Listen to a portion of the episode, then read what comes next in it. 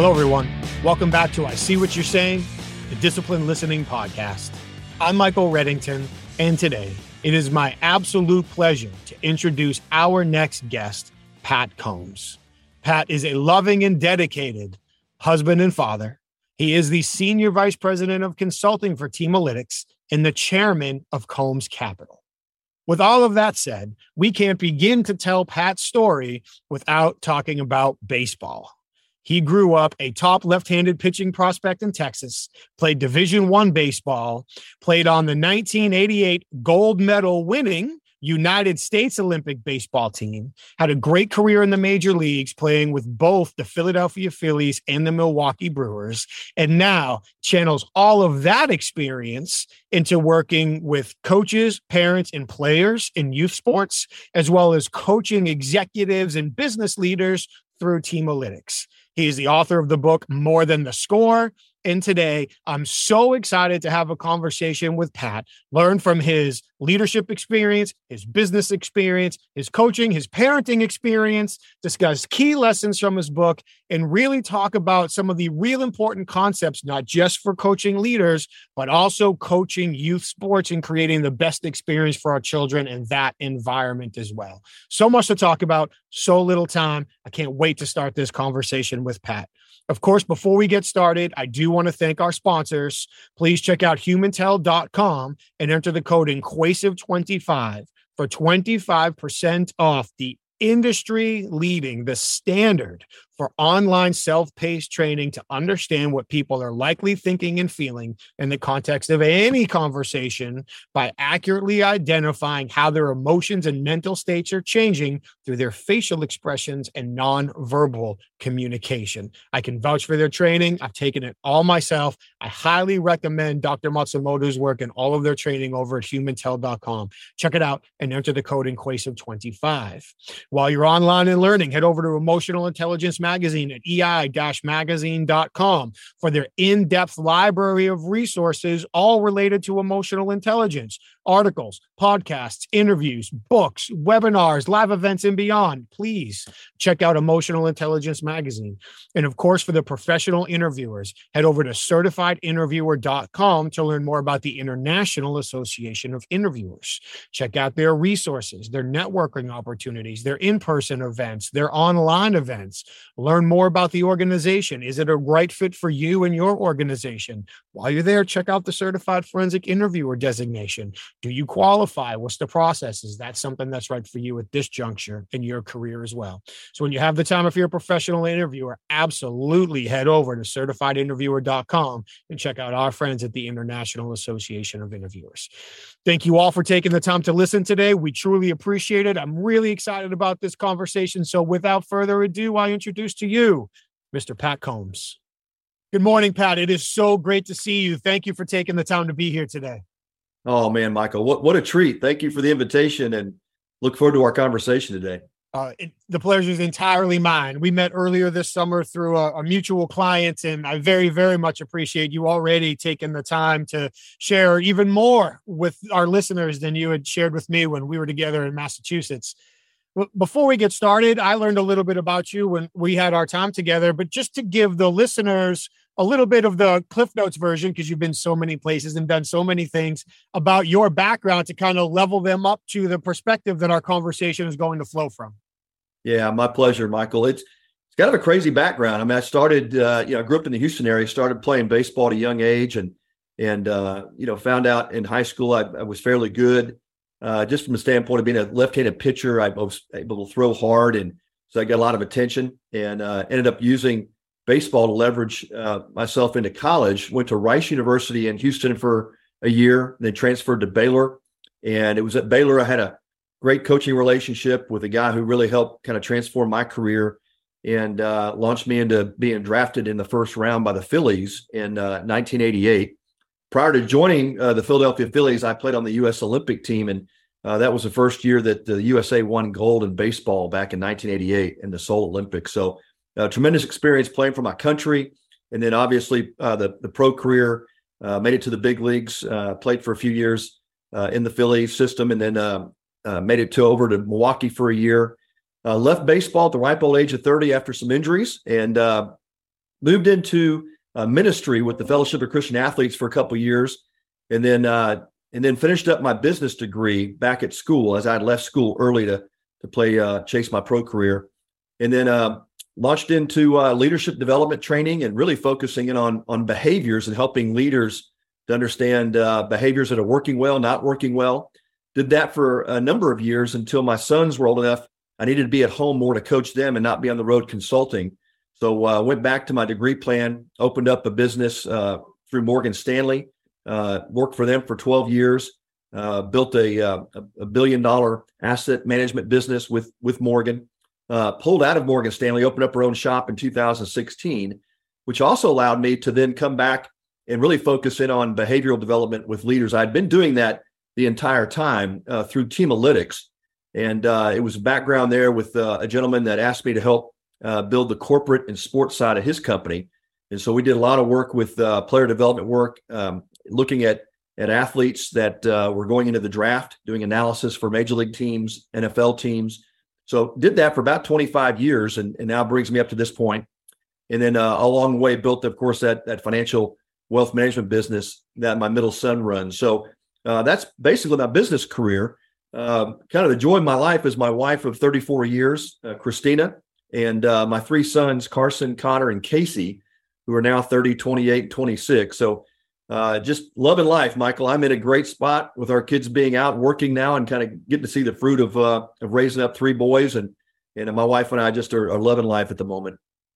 Well, congratulations on all of that. So to tie that up as succinctly as possible, you've been very successful in many different endeavors, athletic, family, business, and really dedicated yourself to sharing so many of the lessons, behaviors, techniques, and behavior. I said behaviors, but yeah. the word I was really looking for was um, habits that have led you to the success you've had.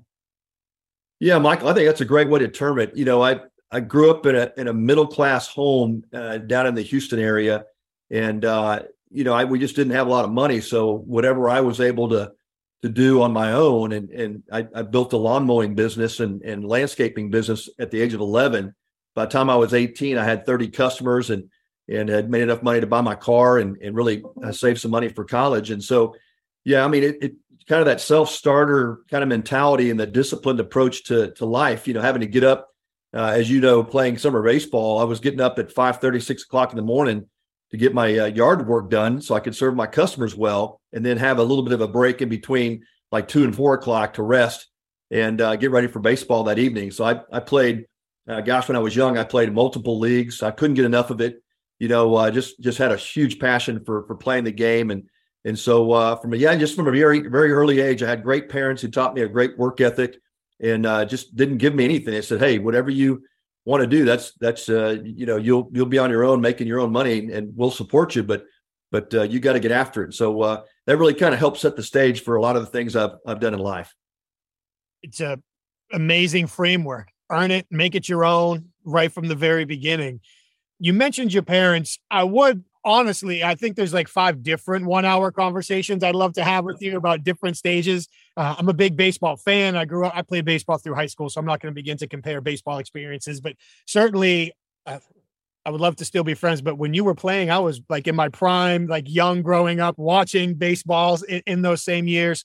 Um, but what I would love to do in regards to baseball is actually talk about some of the experience you had playing for different coaches, because I imagine a lot of the early lessons you learned, both good and bad, from coaches that you played for apply to how you support senior leaders through team Teamalytics, apply to how you still coach both your own, well, your own kids are out now, but the, I know you're still involved with coaching baseball, different leagues and such. So, what are some of the most important lessons that you learned from your coaches that you still apply today? Yeah, that's a great question, Michael. Uh, you know, I, I, think that the easiest answer I can come up with is the coaches that that helped me the most were the ones who developed a relationship with me that I felt they cared about me maybe even more so off the field than they did on the field. And and of course, you know, the exact opposite approach was coaches I played for that were all about themselves, all about winning, all about, you know, trying to, you know, pad their resume. And uh, you you could quickly sense that, you know, with with some of the coaches you play for. And it I certainly did in, in my experience, my career. But uh, I've got lifelong relationships with guys that coach me uh, going back to little league days. You know, still I've got a little league coach that uh, that mentored me all the way through high school, and um, and I just knew he he loved me, loved my family. You know, we we would hang out in the summers, and uh, his son and my and, and me were, were great friends, and and so. But I, I look back even on my college career, my pro career. There were there were those few coaches who uh, took the time to develop a relationship and really find out more about me, what made me tick, you know, what were my motivators, my demotivators, what behaviors worked well, what didn't. You know, that those are the ones that invested in me that uh, really made a difference. Silly story. So again, baseball comparison. I'm the proud coach of T-ball and coach pitch teams in my little town, right? So let's get the comparison straight. Olympic T-ball coach, right? But um go to a friend of mine who I have coached with two years ago was playing another team in a playoff game again between six year olds. So let's take it for what it is. But the other coach was walking around the field, literally screaming at his kids, I need you to get me some outs. Yeah. Because the way the games were scored was assuming the game was tied by runs. Whoever got the most outs in the field was the winner. That was like the tiebreaker in this little league. So he's running around literally screaming at his kids, I need you to get me outs. Again, from your perspective, who's obviously who's that about? Is that about the kids learning and having fun, or is that about the coach feeling like he's getting what he wants? Well, Stewart, who has become a friend and I've coached with, and he does an amazing job with his team. When he realized during the lead during the season that his kids needed motivation to get outs in the field, his thing was if you get in out in the field, you can hit any coach you want with a shaving cream pie in the face after the game. So when now his team was the underdog, they weren't the better team. But while the other coach is yelling at his kids, you need to get me out, he's cheering his kids on. He's encouraging his team. He's like, who's going to make the next play? Who's in the ready position? Who's paying attention? Like getting the kids ready to make the play. And they ended up winning by getting two defensive outs in the last inning. And all the coaches took a pie in the face as they won the championship that year out in the outfield. Love it. Game. Love so it. that distinction that you talk about is Yep. so critically important. And I do want to call attention to a book that you wrote, and I have read. Thank you very, very much for it. More than the score. And I would love to open it up to you because coaching youth sports is a passion of mine. Really supporting kids in general is a passion of mine. And I would love to open it up to you and ask you to share some of the biggest lessons you have for parents and coaches as they begin to shepherd their children through youth sports, knowing that maybe one of them might end up playing in the Olympics or at the major league level. But for the rest of us, there are so many important life lessons we're going to get from it. Yeah. Well, Michael, I'm, I'm honored you would read the book. Thank you for doing that. And uh, yeah, it was written for for for guys like you and uh, for coaches, parents of of youth athletes. And you know, when I when I was thinking about the title, it for me, looking back on now 40 years of experience of either playing ball or, or coaching it, uh, it's exactly that. You know, what what is the perspective that we're going into uh, with our kids, and that that really does make the difference. You know, going back to the the, the story you just told. You know, is it is the game about us? Is it about me? Is it about uh, you know me getting whatever I can out of it and and and using my kids to do that? Or is it about the kids? And that's really the one of the very first chapters in the book is the game belongs to the kids, and and that's what the perspective we have to go into it, knowing that our job is to is to shepherd, is to facilitate creating a great environment uh, for those young people to perform in, and, it, and it's not just about performance; it's about the relationships, the things that they're going to learn from the game. You know, the character development, as you and I were talking earlier uh, offline. It's the character development, the things that are that the that you know I took from the game that helped me after I was done playing at the age of 31. I was done. I got the rest of my life to live, and all those lessons I learned on the field with coaches, those relationships have incredibly benefited me in in the world of business. And so, you know, you you think about um, even just some of the easy things that kids learn, like how to be competitive, you know, how to how to play with a team, how to honor your teammates, how to sacrifice for your teammates. All those things are going to carry over in life, and that's the thing I think we as coaches and parents need to focus on. What what are our kids learning from the game that's going to benefit them forever? And so the conversations that I had with my three sons after they played various sports, and they they were all different. My oldest son was a hockey player, played collegiately. Uh, my younger two sons were baseball, football players, played collegiate baseball. My youngest son went on to play professional baseball. But I can tell you, Michael, all of our conversations after the games uh, were not necessarily focused on their performance. We did talk about that because I wanted to help them adjust and, and and get better at their at their craft. But it was really about, hey, what did you learn? You know, in that situation when that umpire made a bad call, what did you learn from that? How did you how did you approach that umpire? You know, how did you honor that umpire? Um, you know, if your coach pulled you out of a game or you weren't starting that day, you know, what were you thinking? How'd you handle that? You know, how did you leverage that to, to get yourself better for uh, the next game? You know, we, we, talked about those things. Those were the things I wanted my sons uh, to get from the game, and I know you do the same, right? We want our kids to to be wildly successful, but the question always comes down for us as parents: uh, Are we an asset or are we a liability? Are we encouraging them? Are we building a great environment for them to, to, to enjoy the game, to have fun, to perform well? Or are we getting in the way by the yelling, the screaming, the, the you know, the, uh, the way parents sometimes, even from the stands, will interfere with their kids' performance by putting extra pressure on them, you know? So, yeah, all those things are talked about in the book. And I give a lot of those experiences and lessons that I learned because uh, look, at the end of the day, I made plenty of mistakes. My wife will tell you that. she was sitting next to me. She'd tell you all the times I messed it up. But I think the most important thing is how are we learning from that? How are we walking with our kids through those those circumstances and, and those experiences? Because at the end of the day, Michael, I've seen too many parents get to where their their kids are 17 and 18, some of the age kids now that I coach today, and uh, the parents have gotten in the way. And now the, the, the relationship with their kids is broken. And the pressure on them to earn a college scholarship, you know, which are those are so hard to achieve. If that if that's the goal, if, if you're driving your kid towards a college scholarship or to be a professional player, you have got the wrong perspective. You need to check yourself. And I'd love for you to just read about some of the experiences I've I've had, and and uh, that book uh, has plenty of stories in it. It did lots of great examples. I recommend it, and I'm going to include a link to it in the show notes. So for people who are interested, they can find it.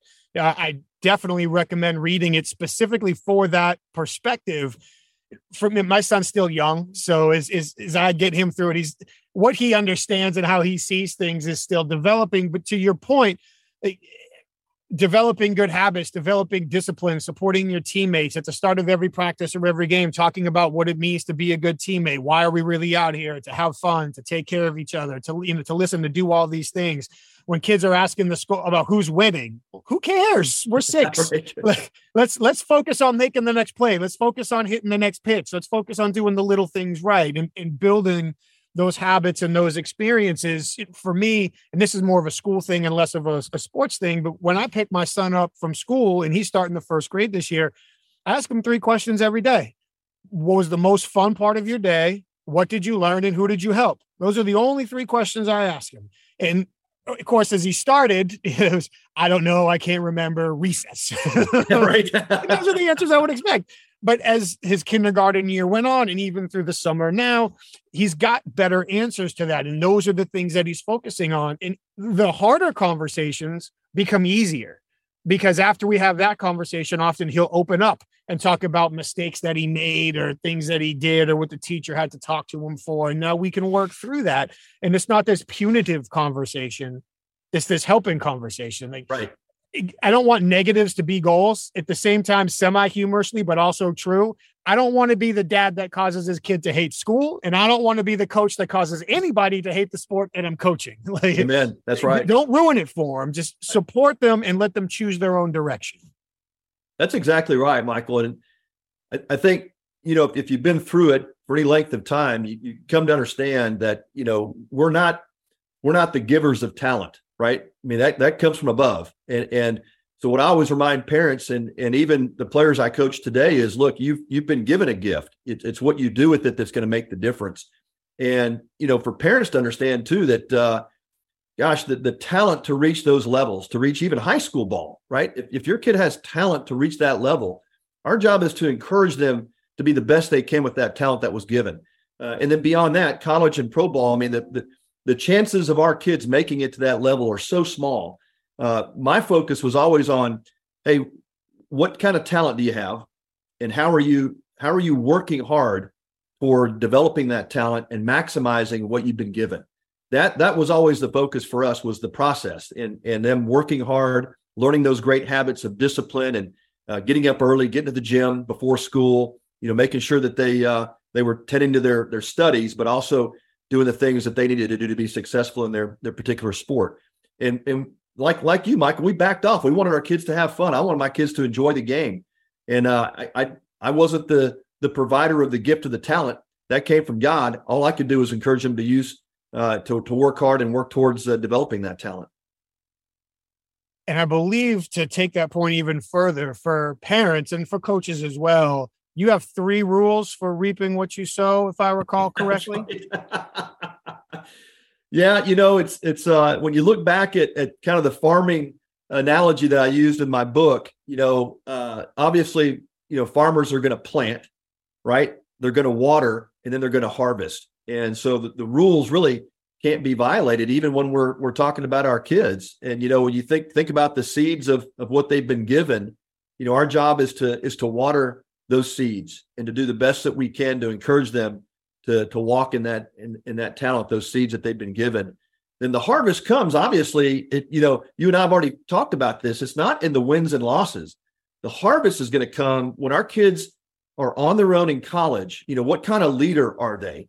Are they living clean lives? Are they are they working towards their goals in in, in school? Are, are they are they uh, leading others well? I mean, those are the things that that we really focused on. We wanted our kids to uh, to excel at those areas. The the wins and losses take care of themselves. You know, if if you're in sports, especially if you're disciplined and you're working at your at your talent to develop it, you know, the wins should be the byproduct of, of what you're doing on a daily basis to improve yourself. Um, and so that's what uh, we you know talked about with our sons. We wanted the emphasis to emphasis to be on not looking at results, not looking at output, but let's focus on what you've been given. Let's uh, develop those seeds. Let's keep watering, and let's see what uh, what God does with that in the future. If, if you have a chance to play at a high level, man, that's awesome. You know, but if you had a chance to play at a high level and you didn't develop that talent, shame on you. That that's that's uh, something you were given that you didn't develop or like a lot of kids today, the challenges of of uh, getting on, you know, playing too much video games, right, or too much social media, or now kids battling, you know, drug and alcohol use. I mean, those are the things that's going to rob uh, th- those seeds. Those those will unplant the seeds, right? And so uh, our job as parents is to really be aware of what's going on and help them to negotiate through some of those challenges. And that's when we'll uh, when we get to the side, we'll see what the sunshine does with those seeds and that watering. Absolutely. Uh, I do have selfishly, I've got a question for you as a dad and a coach. What were some of the techniques, best practices, things that work the best that you've seen when kids didn't want to practice? Because I don't want to force it, I don't want to ruin it. But at the same time, sometimes as a dad and a coach, I look out at kids and I'm like, you know, if you just spent like an hour a week practicing, like, I'm not talking about anything crazy, like the difference in your output, the difference in your skill ability on the field or on the mat would be so much different. So, looking back, do you have anything that seemed to work well to encourage kids to practice without, you know, ruling with an iron hand and just ruining the sport for them? Yeah, yeah, Michael, that, that's a great question today, especially with these kids' schedules. It's so crazy. Everything is so scheduled out for them. And then, you know, our mindset, you know, we'll uh, as as coaches, you know, we'll I even still go online today to see, hey, what are the newest techniques? What are the newest drills? You know, what what can I teach the kids about? You know, at my level, it's spin rates and launch angles and arm arm angle rates. I mean, it's just all these technical aspects, and and man, we can get so caught up in that stuff. You know, even as parents and, and coaches, and you know, you got to ask yourself, why do the kids play a game? Because they want to have fun. They want to play the game to have fun. That that's their motivation. And when we make it not fun, that's when they lose interest. And so even when the kids were young, I, when my sons were eight, nine, ten years old, you know, we get out to practice. Of course, I want them to work on some drills and, and learn some new skills. So we'll we'll work on that for the first part of practice. And then the last part of practice, always I played scrimmage games. I wanted the kids to enjoy the game, have fun, compete. Uh, at the end of the day, man, if you go through a two hour practice and those kids don't get to play and have fun, man, that's not a good practice. So uh, I think structuring those practices and, and really making it fun where the kids get up and, you know, I had kids that would literally run out of their parents' cars to get to the practice field to say, Hey, coach, you know, how much time do we have for scrimmages today? You know, so they're they're asking those questions that they should clue you in. That's that's what they want to do. They just want to go out and have fun and play the game. So we got to think of some some ways for them to do that. And even in practices, we would have we would do fun stuff. I do egg tosses, I do balloon tosses. I mean, we we just have a great time with the kids to make it an enjoyable place where they with the wake up the next day, they're looking forward to coming to practice because they know they're going to have fun. I'm so happy to hear you say that. And when my wife listens to this, she's going to pause it. Her eyes are going to roll and she's going to lecture me. because one of the things she does so well with Gabriel is she makes things fun for him. So he'll want to do it. And I like to think that I do that, but clearly I haven't. So for me, when I think like, for all the ups and downs I had with my father when we were growing up, even when things were at like the lowest or the hardest, we could grab our baseball gloves and we could pick up a football and we could go play catch in the yard. And maybe we didn't talk, but we were creating that bond and we had that relationship. We, we were out there doing that. So for me, I think, okay, Gabe, let's practice throwing. I've got my glove and ball. You've got your glove and ball. Come on, let's go. And then it's, you know, I'm trying to help him again, consider his age, right? So just little things like release point, point your fingers at me. Let's look where you're throwing the ball, little things. But if it's if I'm coaching too much and he's not having fun, so now like I'm literally thinking, well, I've got that net that he can hit and throw into. What if I put pictures of things on the net? And his job was to aim and hit those pictures, and now I'm making it fun. So you're already helping my son through this conversation. Awesome. Thank you very much. But I do think that often as coaches, it's easy to lose the focus on fun. And I'm not saying become militant about winning, but become focused on coaching. This is the skill I want you to learn. This is the technique I want you to be able to execute. This is the awareness I want you to have. And finding ways to coach that and make it fun so it sticks with a kid is different than working with an adult or somebody who already understands the game to some degree. Yeah, that's right. That's right, Michael. It, and at the age level I coach now, 16, 17 year olds, you know, we we have a term we call them showcase kids. And what you, you're seeing in the game today is you've got kids who have learned all these different techniques and skills, and they can go to a showcase event, which is not a, a team sport. It's where they they're individually showcasing their talents in front of scouts and college coaches. And you've got uh, literally college coaches will call them showcase players. Like they're great individually. They got the perfect swing, they got the great launch angle. And what we're hearing more and more from coaches is these kids don't know how to play the game. They don't understand the nuances. Like you and I, when we were young, man, we had the greatest wiffle ball games, right? When oh, we'd, we'd go to the park, we'd put together the, the, the, the game, we, we'd pick our teams, we'd play. Kids don't do that today. Everything is so structured. And so what we're finding out is, is that kids need to play the games and be in a competitive environment to learn how to play the game, not just be a showcase player. And so, uh, you know, all the all the private lessons and, and all the, the, the stuff that's going on today, hey, that's great. And I say, if your kids got talent and you want to invest in that talent, help them develop in that way, go get them. And and I did the same thing with my kids. We I, I hired a, hitting coach. I wasn't the greatest hitter, but I wanted them to have a good hitting coach.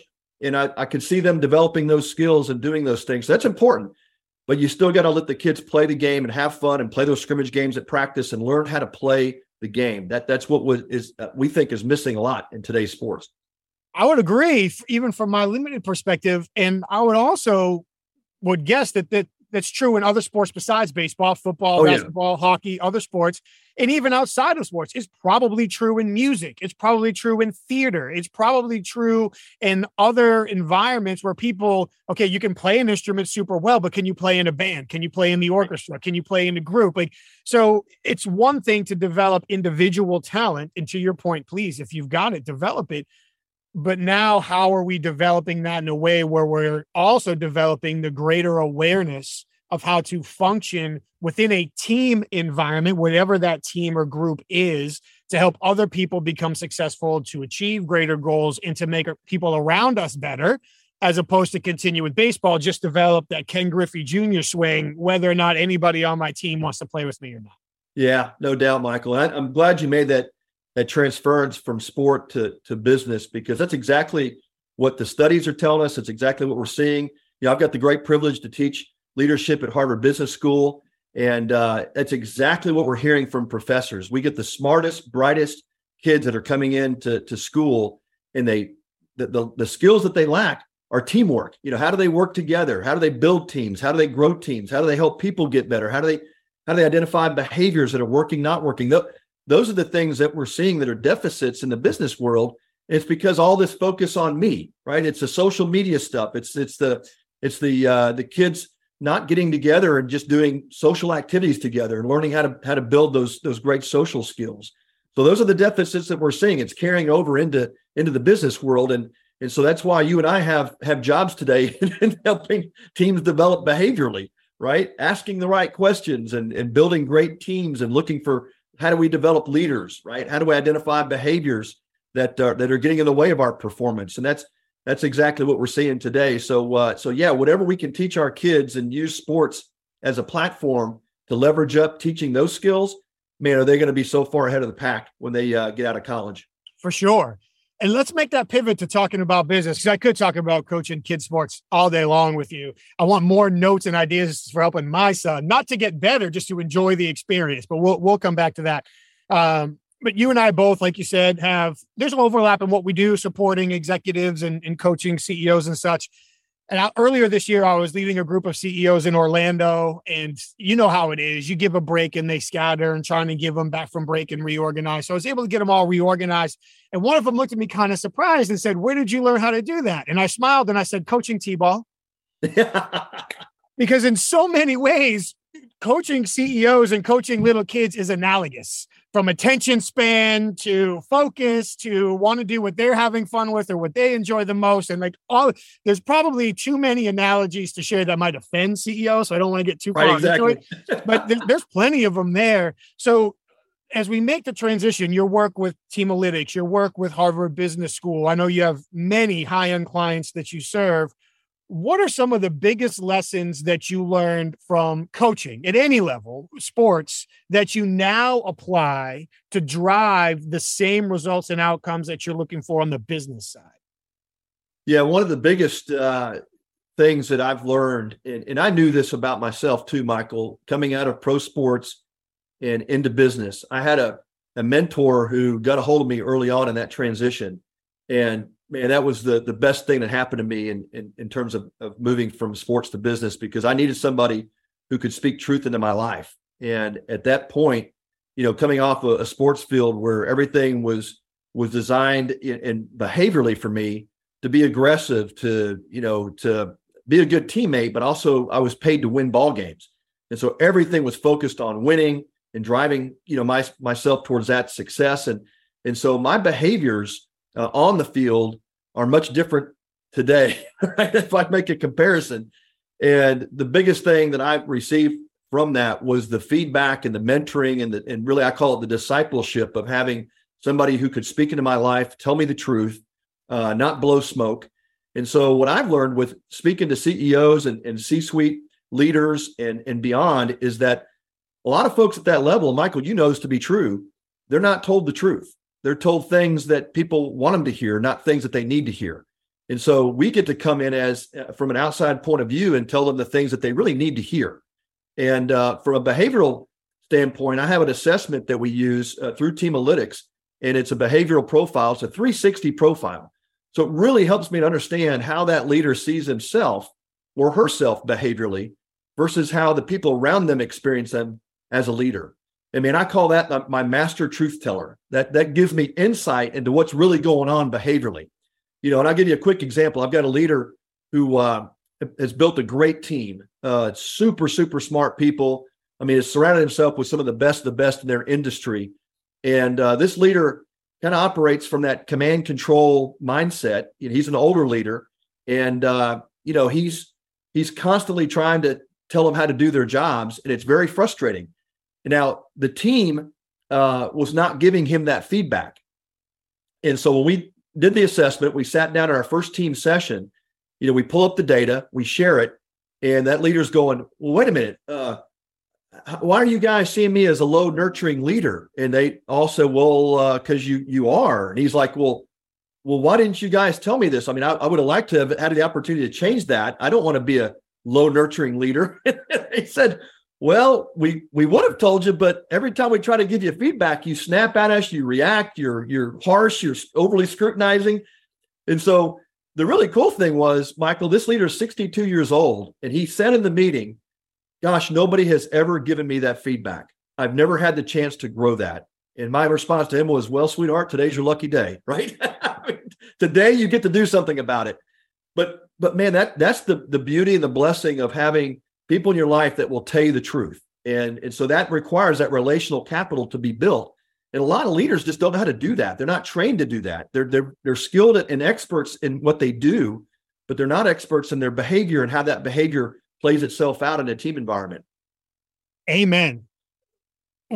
By default, by their own education, their own success, their own expertise, like this, the result of very good things in their life often lead people at the top levels of organizations to assume that people will bring them what they need or to expect people to conform to what they need or how they communicate instead of focusing on creating the communication experiences that other people need in That's order right. to feel comfortable opening up and being vulnerable and sharing the truth at that time. So your example is perfect. Yeah, yeah, Michael. It, and I know today, look, some of the language is has gotten, I think, hijacked. You know, we we hear you've got to create these safe spaces. You can't mm-hmm. trigger people. I think those are hijack words because I, I just don't like that terminology. What I like to say is, look, as leaders, we are responsible for creating that environment. Now, now that environment needs to be a nurturing environment to the point where you have connections and you're building depth with people. Because if you don't do that, they're not going to be comfortable in giving you that feedback. And so I want to build an environment that's that's highly competitive, that that does things in an excellent way. We set those standards. We don't violate those standards. We do. We deal with it.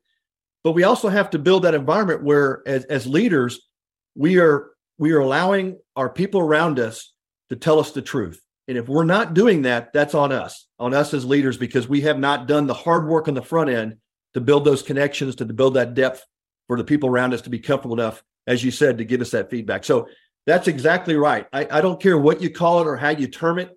But as leaders, we're responsible for building that type of environment. I don't know that more important words have been spoken when it comes to creating open communication environments within organizations. It's not incumbent upon other people to be truthful with us. It's right. incumbent upon us to create the environment where they're willing to be truthful with us. That involves being vulnerable. That involves taking risk. That involves, in all religious connotations aside, experiencing trust versus faith. I'm not taking a blind leap here. I've actually seen things from you that tell me I can trust you in this environment.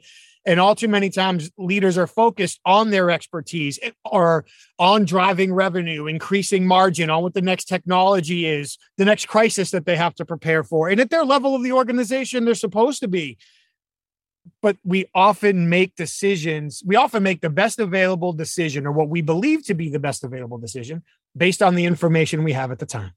That's right. We often get that information by asking people questions. And if we haven't set up the right communication environment, if we're not over time treating people in a way, asking them questions and responding to their answers in a way where they're comfortable giving us the information we need to make the best decision, we're making suboptimal decisions without realizing. That's right. That's right. And I call simply, Michael, it's the who before the what, right? And I'm going to put myself as a leader on the same side of the table as the people I'm surrounding myself with to help us achieve something. I, I, do the same thing when it comes to working with our athletes. I want them to know I'm for them. I want what's in their best interest. I want them to take the talent that they've been given to be able to accelerate that talent and to grow and become what they were designed to be. I want the people I work with on my team to feel that same thing. And if I haven't done that work of putting myself on that side of the table with them to say, look, I'm with you. I want to help you. I want to support you. I just need to know how to best do that, right? I need to know your motivators. I need to know what demotivates you, right? So that is that that takes some time to develop. But man, when I when I see that happen within a team framework, Michael, those are the highest performing teams that I have the the the great honor to work with. When leaders realize that they they can create those types of environments and they can operate with a high degree of excellence, with high expectations, those are the teams that optimize over and over again. Those are the teams that are out competing their competitors. The ones that, that are demanding, that are overly scrutinizing, that ha- have high turnover because they're just so hard to deal with, over the course of time, they will not sustain performance. We see it in sports with, with kids, and we see it in, in the boardrooms in, in big companies. It's the perfect way to tie it all together. And I know you've got a tight schedule today, and I really appreciate you taking the time. I am beyond hopeful that we can find another time down the road to continue this conversation because I feel like there are miles of content that we could talk about that we haven't even started yet. I really appreciate that. So, for the people that are interested in connecting and learning more about what you and your team does, where should they look? Yeah. So, uh, go to teamalytics.com. That's the, the company I'm with. Uh, obviously, you can find me, uh, Pat Combs, pat.combs at teamalytics.com. And then uh, obviously, if you want to order a copy of the book, Michael, I know you'll make that available, but they can find that at any major uh, retailer. It's more than the score.